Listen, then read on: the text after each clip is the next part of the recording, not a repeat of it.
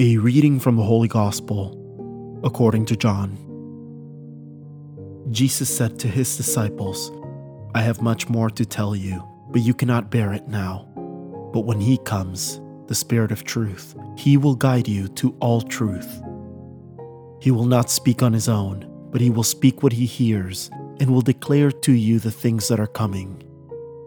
He will glorify me, because he will take from what is mine and declare it to you. Everything that the Father has is mine. For this reason, I told you that he will take from what is mine and declare it to you. The word of the Lord.